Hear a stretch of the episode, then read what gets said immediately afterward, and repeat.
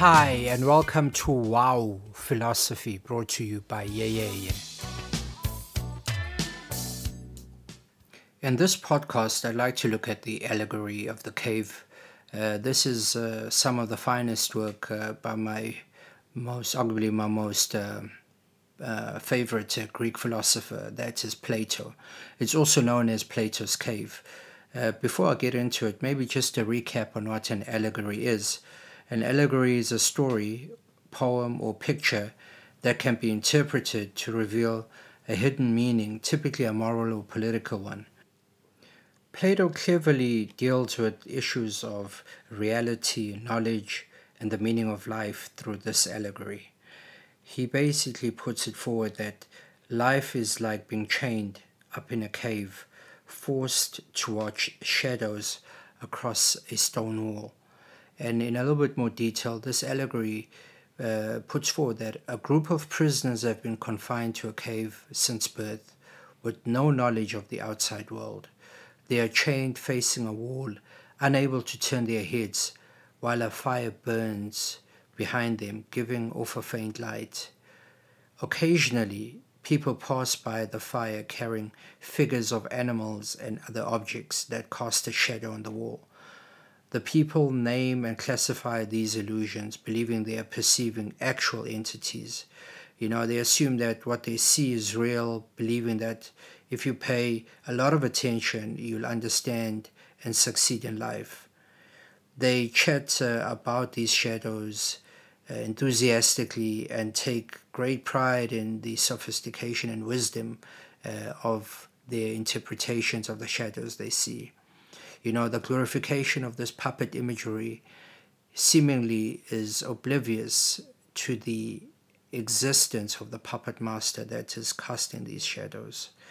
And it happens that one of these prisoners is free and finds a way out to the outside world for the very first time.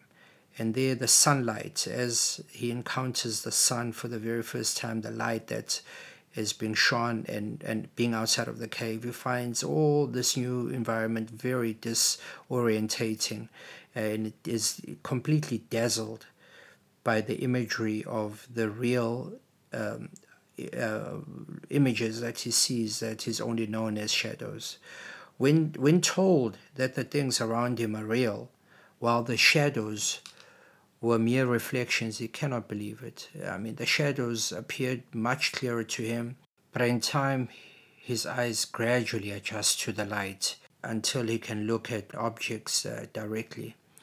As Plato puts it, previously he had been looking merely at phantoms.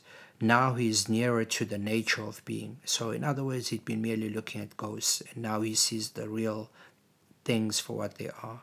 And finally, after much time, he can see the sun, whose light is the ultimate source of everything he has seen. Out of compassion, this prisoner returns to the cave to share his discovery that is no longer used to the darkness and has a hard time finding his way down, as well as seeing the shadows on the wall. And to the other prisoners, they think that his journey has made him stupid and blind, and they violently resist his attempts to free them. Plato introduces this passage as an analogy to what it's like to be a truth teller, and more specifically, in his time, to be a philosopher. Most people are not just comfortable in their ignorance, but they are hostile to anyone who points it out. For Plato, we are all, for much of our lives, in the shadows. Much of the things we get excited about, like fame, the perfect partner, or high-status jobs, are infinitely less real than we suppose they are. And for the most part, these are phantoms projected by our culture or upbringing onto the walls of our fragile and flawed minds. But because everyone around us insists that they are genuine, we're all starting from a very difficult place. Wisdom starts with owning up to ignorance. The key lesson from Plato's allegory of the cave is to question every assumption you have about the reality you call real. This is a powerful way to develop the skill of thinking for yourself and discovering your own unique solutions to your problems and to all problems. So basically what Plato is saying is that we're all in the Truman Show. Till the next episode, stay safe, sane and sensible. To share your comments and thoughts, please visit Twitter, Facebook and Instagram at Wow Ye Ye Ye. WOWYEYEYE